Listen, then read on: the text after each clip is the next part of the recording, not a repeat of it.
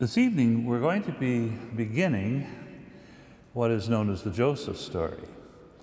It is the last part of the book of Genesis, and we're just going to begin it because next month we're going on to Moses, so we're not going to do more than just the first chapter, chapter 37 of the book of Genesis. But it's a very important part of the sacred scriptures, and I strongly encourage everyone to read the whole thing and to pray over it. The book of Genesis, the first 11 chapters, take us back beyond the mists of time to the very creation of the universe and to the very earliest stories of mankind and the meaning of what it means to be human, to be made in the image and likeness of God. And then chapters 12 to 36 speak to us of the great patriarchs Abraham, Isaac, Abraham, and Isaac and Jacob. Uh, and they tell us of enormous importance of the covenant and the way in which God was with his people and the mission of being sent forth to be the chosen people. And then chapter 37 to 50 of the book of Genesis that ends the book is the Joseph story with a little odd addition in chapter 38, a little pause, just as Joseph is being sold off into slavery in, in Egypt. Um, there's chapter 38 about Judah, uh, uh, Judah and Tamar, which sort of gives a little break to allow Joseph to get down to Egypt, and then we begin the story again to the end of the book. It is a story of divine providence, of the wisdom that is given to some of God's people, especially Joseph, that wise person, who triumphed even in the court of the, of the Pharaoh. It speaks of the way in which sometimes the things that we think are worst turn out to be, by God's providence, the very best and the most important things. I think Newman had it right when he said, I do not choose to see my way, to choose and see my way. It is God's will that guides us. That comes again and again throughout the Joseph story. We see Joseph as a very, very arrogant young man who in many ways is hardly a person to imitate, but someone we can learn from. Very often that's true in the sacred scriptures. We have people we're not called to imitate, but to learn from. We see all the dynamics that can be found in a family of sibling rivalry, of wisdom and foolishness, particularly as in King Lear, the foolishness of a parent who is too favorite, so shows such favoritism to one of his children we see violence, betrayal, mercy, compassion. And in the course of the whole Joseph story, which we're not going to be meditating upon this tonight, obviously, we see the transformation and the repentance that comes to people who have acted wrongly.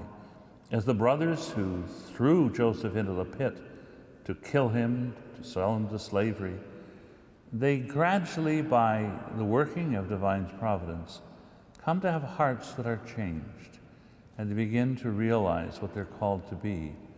They come to see the evil of their actions and they come to repentance. So, in a sense, it's appropriate that we read and pray the Joseph story at the beginning of this penitential season of Advent. But there's not enough time to meditate on the whole Joseph story. So this evening, just chapter 37, the very beginning. And I think I'm supposed to go until about verse 28. That's a lot. 28 verses is quite a bit for meditating. But I'm almost tempted. You might see me giving into the temptation, which Joseph didn't do in Potiphar's uh, house, giving into the temptation to scoot ahead and read the whole thing. But uh, I'll see what, how that works out. I may not be able to because of time. So now, let us enter into prayer as we begin the Joseph story. And I just urge everyone to continue it on your own. Uh, and your homework between before now and the next time you have a Lectio Divina is to do your own Lectio Divina on the whole Joseph story and see the wonders of God's providence and learn from that in our own lives. But today, the beginning. In the name of the Father, and of the Son, and of the Holy Spirit.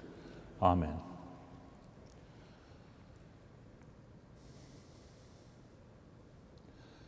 Come, Holy Spirit, fill the hearts of your faithful. Enkindle in us the fire of your love.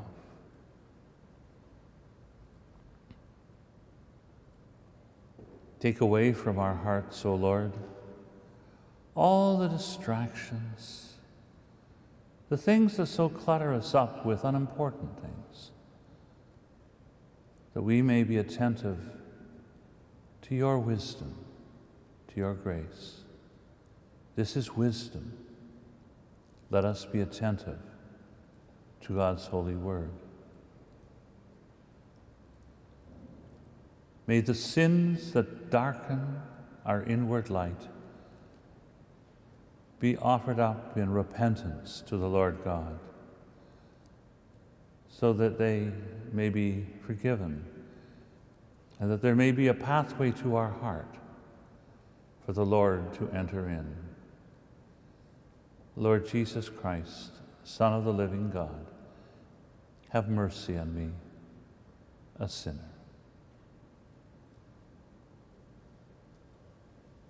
Speak, Lord. Your servant is listening.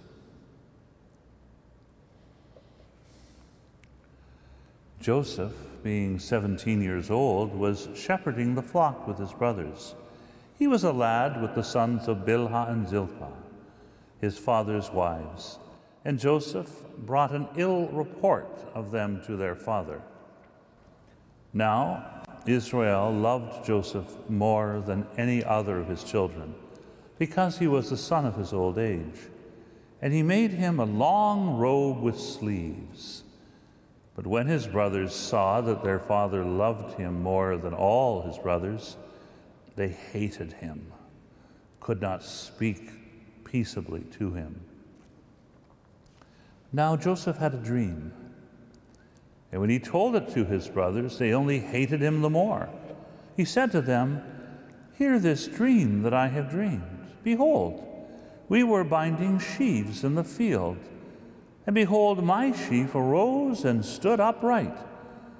And behold, your sheaves gathered around it and bowed down to my sheaf. The brothers said to him, Are you indeed to reign over us? Or are you indeed to have dominion over us? So they hated him yet more for his dreams and for his words. Then he dreamed another dream and told it to his brothers and said, Behold, I have dreamed another dream. And behold, the sun and the moon and eleven stars were bowing down to me. But when he told it to the father, to his father, and to his brothers, his father rebuked him and said to him, What is this dream that you have dreamed? Shall I and your mother and your brothers indeed come to bow ourselves to the ground before you? And his brothers were jealous of him. But his father kept the saying in mind. Now his brothers went to pasture their father's flock near Shechem. And Israel said to Joseph, Are not your brothers pasturing the flock at Shechem? Come, I will send you to them. And he said to him, Here I am. So he said to him, Go now, see if it is well with your brothers and with the flock, and bring me word again. So he sent him from the, from the valley of Hebron, and he came to Shechem. And a man found him wandering in the fields. And the man asked him, What are you seeking? I'm seeking my brothers, he said. Tell me, I beg you, where they are pasturing the flock. And the man said, They have gone away, for I heard them say, Let us go to Dothan. So Joseph went after his brothers and found them at Dothan. They saw him afar off, before he came near to them, they conspired against him to kill him. They said to one another, Here comes the dreamer. Come now, let us kill him and throw him into one of the pits. Then we shall say that a wild beast has devoured him, and we shall see what will become of his dreams. But when Reuben heard it, he delivered him out of their hands, saying, Let us not take his life. And Reuben said to them, Shed no blood, cast him into this pit here in the wilderness, but lay no hand upon him, that he might rescue him out of their hand, to restore him to his father. So when Joseph came to his brothers, they stripped him of his robe, the long robe with the sleeves that he wore and they took him and cast him into a pit. The pit was empty, there was no water in it. Then they sat down to eat. And looking up, they saw a caravan of Ishmaelites coming from Gilead, with their camels bearing gum, balm, and myrrh, on their way to carry it down to Egypt. Then Judah said to his brothers, What profit of it? is it if we slay our brother and conceal his blood? Come, let us sell him to the Ishmaelites, and let not our hand be upon him, for he is our brother, our own flesh. And his brothers heeded him. Then Midianite traders passed by, and they drew Joseph up and lifted him out of the pit, and sold him to the Ishmaelites for twenty shekels of silver, and they took Joseph to Egypt. When Reuben returned to the pit and saw that Joseph was not in the pit, he tore his clothes and returned to his brothers and said, The lad is gone, and I, where shall I go? And then they took Joseph, they took Joseph's robe and killed the goat and dipped the robe in the blood. And they sent the long robe with sleeves and brought it to his fa- their father and said, this we have found. See now whether it is your son's robe or not. And he recognized it and said, It is my son's robe. A wild beast has devoured him. Joseph is without doubt torn to pieces. Then Jacob tore his garments and put sackcloth upon lo his loins and mourned for his son many days. All his sons and all his daughters came rose up to comfort him, but he returned to be, he refused to be comforted and said, No, I shall go down to Sheol to my son mourning. Thus his father wept for him. Meanwhile, the Midianites uh, sold him to Egypt, but to Potiphar, an officer of the Pharaoh, the captain of the guard.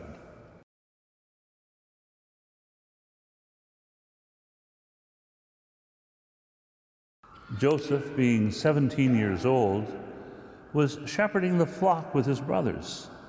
He was a lad with the sons of Bilhah and Zilpah, his father's wives, and Joseph brought an ill report of them to the father.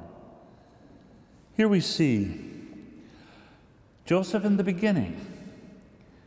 What a nasty little boy he is. He's betraying these brothers of his It's a good reminder to us that the saints aren't perfect, that we start off with many different flaws. So the first thing we hear about Joseph is that he's sort of tattletaling on his, his two brothers. You can see why they began to be irritated by him and to hate him. And that's a reminder to us.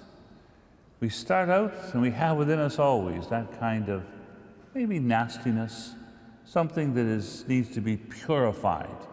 And believe me, Joseph is going to be purified. He's going to be sold into slavery, he's going to be in danger of death. By the time he gets to the end of it, he is wise and just, mature and holy. But he doesn't start out that way. Remember, there's a sign somewhere be patient with me. God isn't finished with me yet. Maybe we can be a little more patient to the people who seem to us to be like Joseph in his earliest days, someone who is not very likable at all. Maybe we can be a little more patient and perhaps ask ourselves if we are that way ourselves. Let's ask the Lord's mercy. For the times we have judged others too harshly, and for the times we ourselves have been as sneaky and nasty as Joseph at his youngest stage.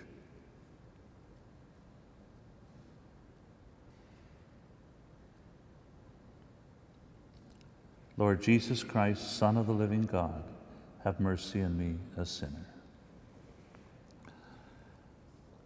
Now, Israel loved Joseph more than any other of his children because he was the son of his old age, and he made him a long robe with sleeves. And when his brothers saw that their father loved him more than all his brothers, they hated him and could not speak peaceably to him. This time it's not Joseph's fault, it's the father. He loved him more than all his other children. He favored him. And that obviously led to the other brothers getting irritated. The other brothers are out there working hard, even the ones that Joseph originally was with. But the father has made for Joseph a coat with long sleeves that goes right down to his ankles and right to the ends of his arms. A coat, a long coat with long sleeves. There's a mistake in some of the early translations. They said a coat of many colors. Actually, the Hebrew doesn't speak about the colors of the coat, it's the fact that it's long and flowing, which tells you something that every priest knows when he's wearing a cassock or a, it's actually like a cassock or an alb, that it's very hard to walk very well or to do anything energetic uh, if you're wearing long flowing robes. But Joseph didn't want to do anything energetic. He wanted to just sort of swan around in his long robes while his brothers were out there doing the work. There's so many reasons why the brothers found him insufferable. We can see this dynamic, perhaps even since original sin continues even to our time. Chesterton said it's the only thing about our faith we can prove easily. We can see this in our own situations, either in families or sometimes in relationships with people. Somebody who is himself a bit insufferable, tattletaling, and then luxuriously walking around while the others are working hard. And also how parents can be foolish in splitting up their children, dividing the family. Leadership means, among other things, whether it be parental or other forms, different forms of spiritual leadership too, that you need to unite, draw together, not show favoritism, because if you do that, you split the family, and that's not good. For a classic English treatment of that, there's nothing better than King Lear, where he divides, he begins to have favorites among his daughters. There's so much truth in this. Let us be attentive to the wisdom of the Holy Scriptures here. Am I like Joseph? Am I like the father? Am I like the brothers? Get so irritated because of this young brother of theirs? Probably irritated at their father too. Lord, forgive us and give us wisdom.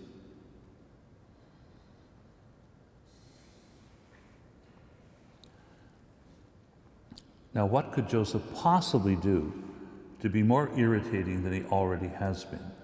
Well, he succeeds in doing more. Now, Joseph had a dream. And when he told it to his brothers, they only hated him the more. He said to them, Hear the dream which I have dreamed. Behold, we were binding sheaves in the field.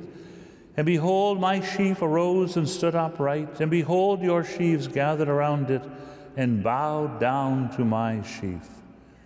And his brothers said to him, Are you indeed to reign over us? Or are you indeed to have dominion over us? So they hated him yet more for his dreams and for his words.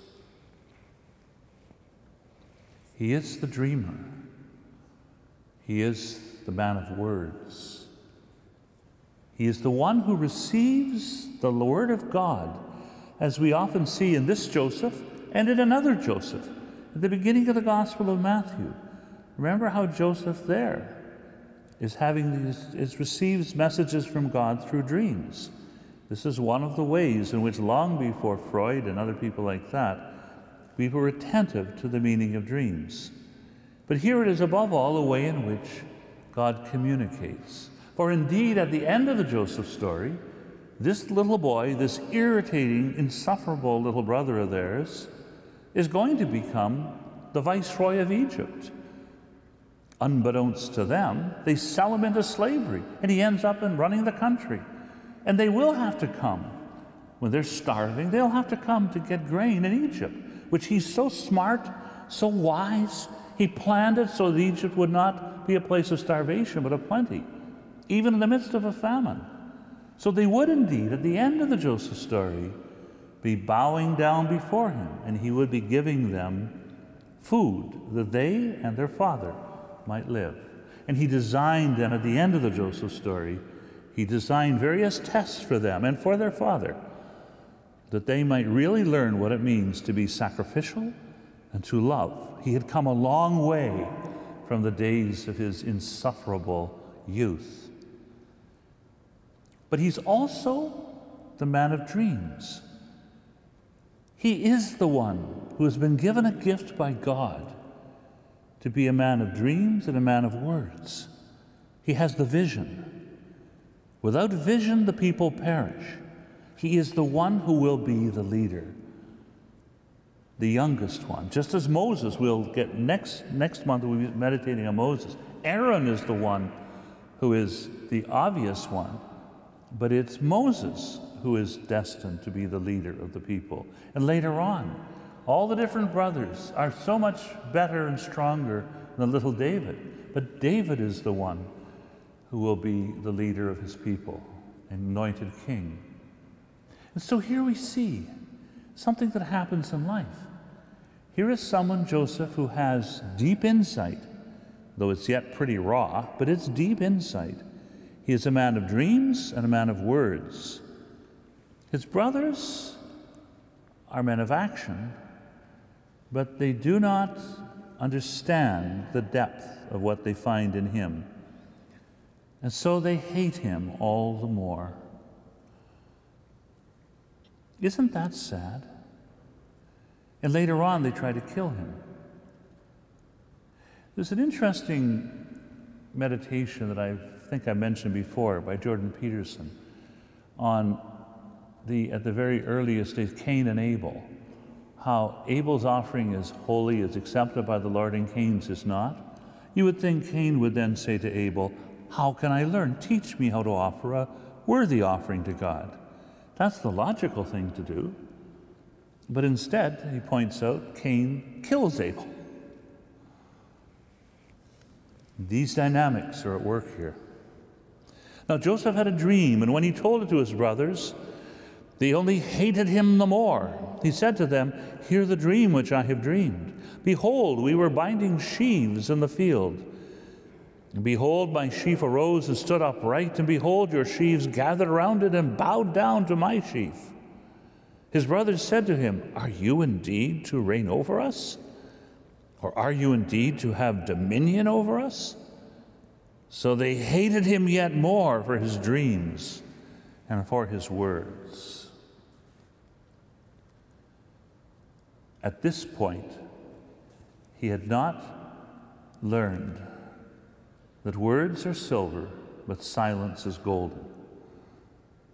I think someone should have tapped him on the shoulder and said, Joseph, you may have beautiful dreams. They will help you in life. Fear not. You're destined for leadership. But shut up and don't irritate your brothers. He didn't have what you might call emotional intelligence. Someone should have shipped back to him a copy of Dale Carnegie's How to Win Friends and Influence People. He had not yet learned. He learned that in due time, he learned it, but not from a book. He learned it from hard experience. So he's still a long way to go, and there we are. But now, having irritated his brothers, he irritates his mother and father too. So he kind of completes irritating the whole family. And then he dreamed another dream, which he should have kept to himself. He dreamed another dream and told it to his brothers and said, Behold, I have dreamed another dream, and behold, the sun and the moon and eleven stars were bowing down to me. But when he told it to his father and to his brothers, his father rebuked him and said to him, What is this dream that you have dreamed? Shall I and your mother and your brothers indeed come to bow ourselves to the ground before you? And his brothers were jealous of him. But his father kept the saying in mind. They hate him, they're jealous of him. He's the favored one. And his father is irritated too. But his father is very astute in some ways, not in splitting his family and giving such foolish favoritism to Joseph. But his father's astute. It is Israel, the one who is the founder of the nation of the 12 tribes of Israel. And it's said here of him what is said of our Blessed Mother after she saw the wisdom of Jesus, the child Jesus, in the temple. It says here, and his father kept the sayings in mind in his heart. And it says in chapter 2 of Luke, and Mary kept these things in her heart. She understood there's something here that is extraordinary. And so we see wisdom growing. Even the foolish father, who perhaps should not have, maybe understands now that he was unwise to show such favoritism. He's beginning to think more deeply. And later on in the Joseph story, he will be punished by having Benjamin, his little baby son taken away till he himself is purified, not just the murderous brothers, but the father too needs purification. And he'll have that as Joseph, this time now at the end of the Joseph story, master of Egypt, a man of immense power. And everyone's bowing down before him. And he uses very clever ways to put pressure on his brothers and on his father to become more humble, more pure, more tested in wisdom and understanding. But that's for the rest of the Joseph story, which I encourage everyone to meditate upon in the coming days. So now his brothers went to pasture their father's flock near Shechem. They're like the older brother in the parable of the prodigal son. They're going off to work, they're faithful and true. And Israel said to Joseph, are not your brothers pasturing the flock at Shechem? Come, I will send you to them. And he said to him, Here I am. This is the great response that is asked of us. We find it throughout the Old Testament. We need to find it amongst ourselves. Here I am. Here I am, Lord. Remember in, in the sacrifice of, uh, of Isaac? Remember that? It is the, it's what's said here at ordination. Ad sum, here I am. It's what's been said six times so far, so far this last few months, as uh, seminarians have stepped forward to be ordained deacons. The name is called out, and they say, Here I am, present, I am here to do your will. The will of the Lord, that sense, there it is. And so Joseph is obedient to his father, and that's a good start to help him go deeper. So he said to him, Go now, see if it is well with your brothers and with the flock, and bring me word again. So he sent him from the valley of Hebron, and he came to Shechem. And a man found him wandering in the fields, and the man asked him, What are you seeking? I'm seeking my brothers, he said. Tell me, I beg you, where they are pasturing the flock. The man said, They have gone away, for I heard them say, Let us go to Dothan. So Joseph went after his brothers and found them at Dothan. So here we see him now. The father seems not able to understand the danger he's putting his precious little boy into. He's sending him off alone to find the brothers who hate him and are jealous of him. And clearly, Joseph is not an expert in maneuvering around. He's a sophisticated dreamer, a man of words. He's not very good at navigation. So he's wandering around. You get, you get him sort of going around in circles. He's very good at uh, dreams, but trying to find his brothers is a bit too much for him.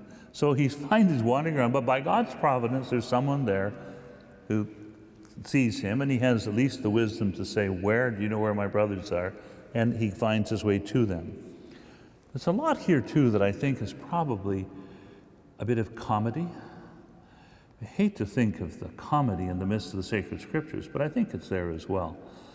Here we have Joseph just sort of bumbling around, and he then finally he stumbles upon someone who gets him going in the right direction. The good news is he finds his brother. The bad news is the brothers are about to kill him.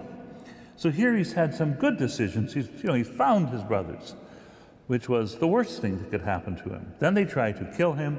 They sell him into slavery, a very bad thing. And then he rises to the top and is cast down again and rises to the top. And it's all in the hands of the Lord God.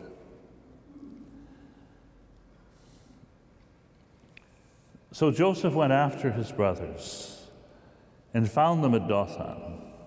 They saw him afar off. Before he came near to them, they conspired against him to kill him. They said to one another, Here comes the dreamer.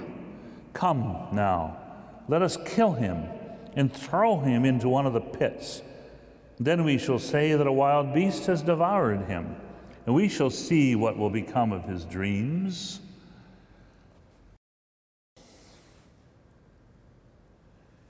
At first, they were irritated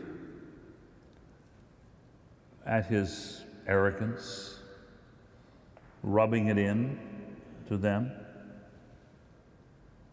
And they were irritated that their father had favored him by giving a big flowing robe, which he couldn't do any work in because Joseph didn't do any work. And they're irritated even more. They were angry when he told them of his dreams. In all those things, both Israel and Joseph were to fault. The fault of not seeing the effect of all this upon the brothers. But now it has grown, as this happens in life. Irritation breeds jealousy, jealousy further anger. They stew over the anger, the anger gets stronger, and then they see him, the focus of their anger. And they say, We shall kill him. And we will then, they're then going to cover it up. And they do later on, in the part I probably won't get to reading at the end. They take the famous coat of long sleeve coat that Israel knows is the sign of his beloved son, dip it in some blood, and send it off as proof that he's been killed by an animal. They're plotting and planning to kill their brother. Just as it is said, Oh, what a tangled web we weave when first we practice to deceive. What a sad thing it is when anger and jealousy take root within a family, within a community, in the internet, in com boxes jealousy, anger, irritation, sometimes justified. You know, there's always a reason for it. It's true, Joseph was pretty insufferable, and he should not have been, you know, irritating his brothers. And his father should not have been singling him out with this fancy robe and everything. But to kill him? In that way, to kill his dreams but you cannot kill the dreams of Joseph because they come from God. And you cannot block the path of God's providence. For the content of the dream is that in God's providence, they will all bow down before Him. So they're not going to be able to do what they seek to do, but what they seek to do is murder. Let's look into our own hearts at the way in which we can see it easily enough around the world, or even in our neighborhood, or even in people we know. Let's seek in our own hearts to see how many times does a little seed of irritation grow to anger, maybe a dose of a little bit of jealousy thrown in, and it grows a bit more if not taken care of, and it can get to all kinds of evil. Starts small and gets big, just as a mustard seed can grow to become a branch, big bush, and the good of the gospel can grow. So too can a seed of evil start small and grow within a family, within a country, within the church, wherever, within our own heart. Let's think about that. They said to one another, Here comes the dreamer. Come now, let us kill him and throw him into one of the pits. Then we shall say that a wild beast has devoured him, and we shall see what will become of his dreams.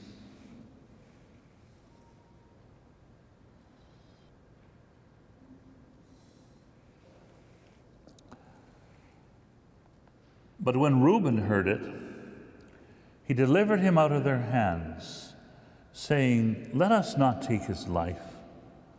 And Reuben said to them, Shed no blood. Cast him into this pit here in the wilderness, but lay no hand upon him, that he might rescue him out of their hands to restore him to his father. Even in the midst of that angry group, compassion was not absent. And later we see Judah also tries to help. Two of the brothers, Reuben and later Judah, have compassion on that insufferable little brother of theirs. Do not kill him. But there's so much good in the worst of us and so much bad in the best of us that it ill behooves the rest of us to be harsh in our judgments about one another. We're almost to the point of seeing complete hatred and yet there is goodness here. Reuben shows the way. Let's pray for that in our world. There may be more like Reuben. This is so real. It's so true to life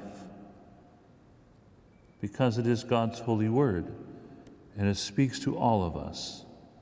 Speak, Lord, your servant is listening.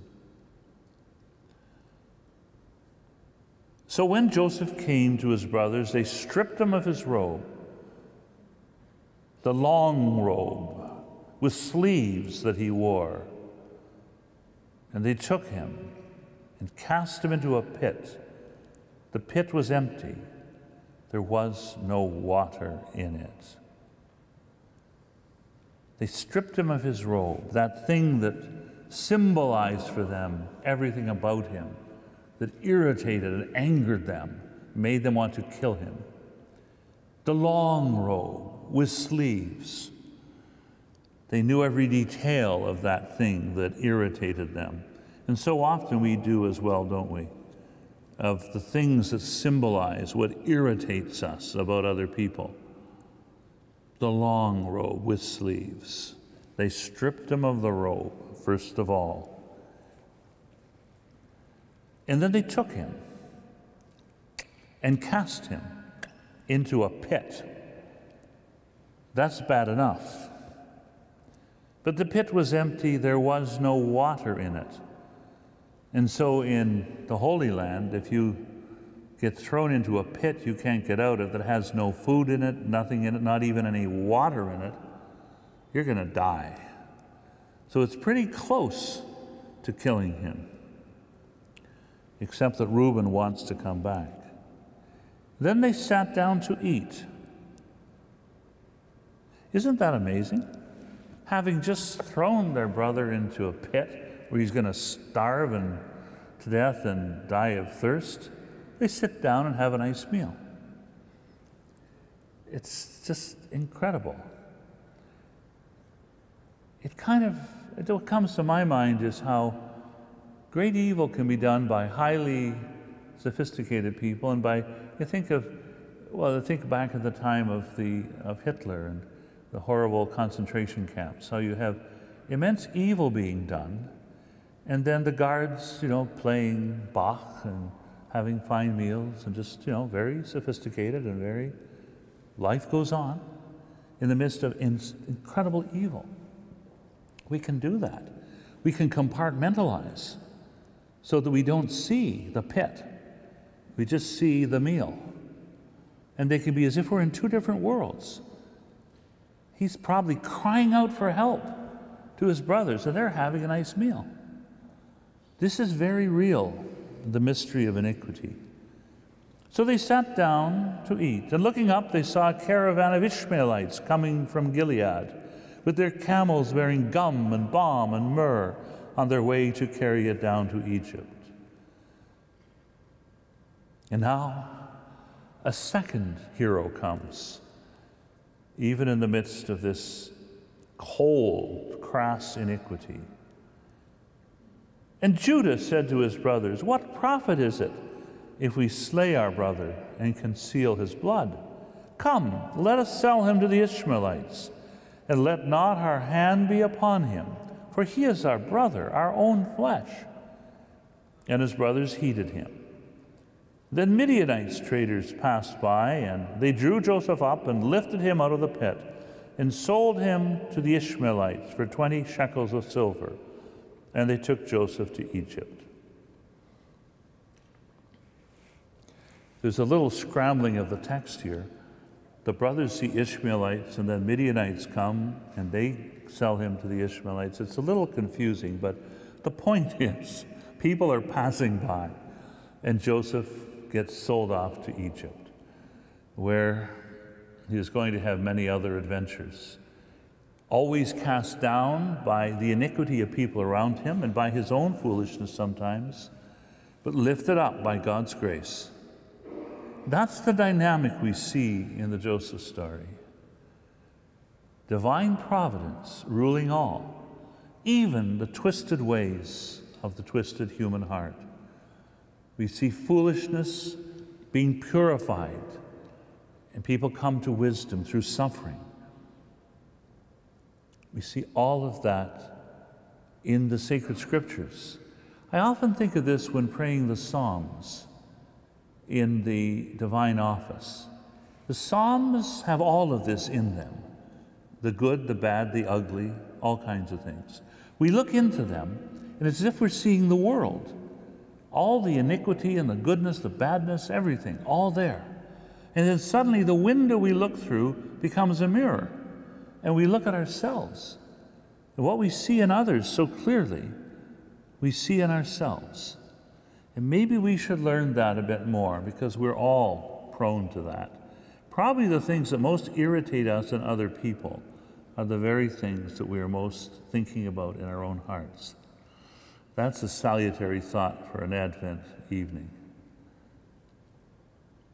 But I think the time does not allow to do a meditation upon the rest of this chapter, but I suggest and recommend doing a meditation upon the rest of the Joseph story.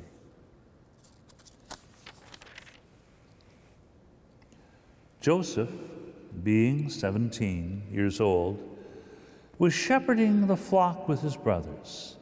He was a lad with the sons of Bilhah and Zilpah, his father's wives. And Joseph brought an ill report of them to their father. Now, Israel loved Joseph more than any other of his children because he was the son of his old age. And he made him a long robe with sleeves. But when his brothers saw that their father loved him more than all his brothers, they hated him and could not speak peaceably to him. Now Joseph had a dream. And when he told it to his brothers, they only hated him the more. He said to them, Hear this dream which I have dreamed. Behold, we were binding sheaves in the field. And behold, my sheaf arose and stood upright. And behold, your sheaves gathered around it and bowed down to my sheaf. And His brothers said to him, Are you indeed to reign over us? Or are you indeed to have dominion over us? So they hated him yet more for his dreams and for his words. Then he dreamed another dream and told it to his brothers and said, Behold, I have dreamed another dream. And behold, the sun and the moon and eleven stars were bowing down to me. But when he told it to his father and to his brothers, his father rebuked him and said to him, What is this dream that you have dreamed? Shall I and your mother and your brothers indeed come to bow ourselves to the ground before you? And his brothers were jealous of him. But his father kept the saying in mind.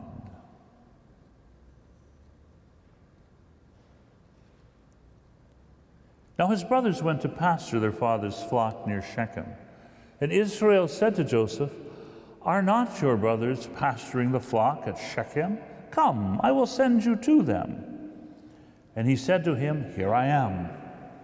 So he said to him, Go now, see to it, see if it is well with your brothers and with the flock, and bring me word again. So he sent him from the valley of Hebron, and he came to Shechem. And a man found him wandering in the fields. And the man asked him, What are you seeking? I'm seeking my brothers, he said. Tell me, I beg you, where they are pasturing the flock. And the man said, They have gone away, for I heard them say, Let us go to Dothan. So Joseph went after his brothers and found them at Dothan.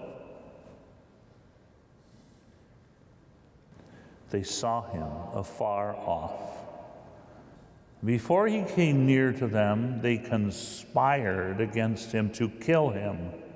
They said to one another, Here comes the dreamer. Come now, let us kill him and throw him into one of the pits.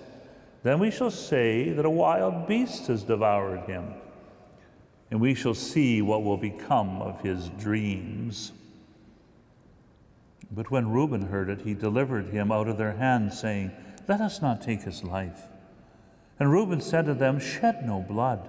Cast him into this pit here in the wilderness, but lay no hand upon him, that he might rescue him out of their hand, to restore him to his father.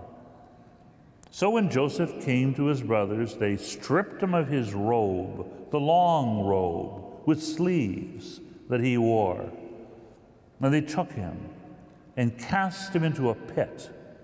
The pit was empty there was no water in it. Then they sat down to eat. And looking up, they saw a caravan of Ishmaelites coming from Gilead with their camels bearing gum and balm and myrrh, on their way to carry it down to Egypt.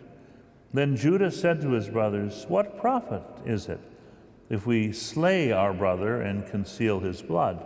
Come, let us sell him to the Ishmaelites, and let not our hand be upon him, for he is our brother, our own flesh. And his brothers heeded him. Then Midianite traders passed by, and they drew Joseph up and lifted him out of the pit and sold him to the Ishmaelites for twenty shekels of silver. And they took Joseph to Egypt.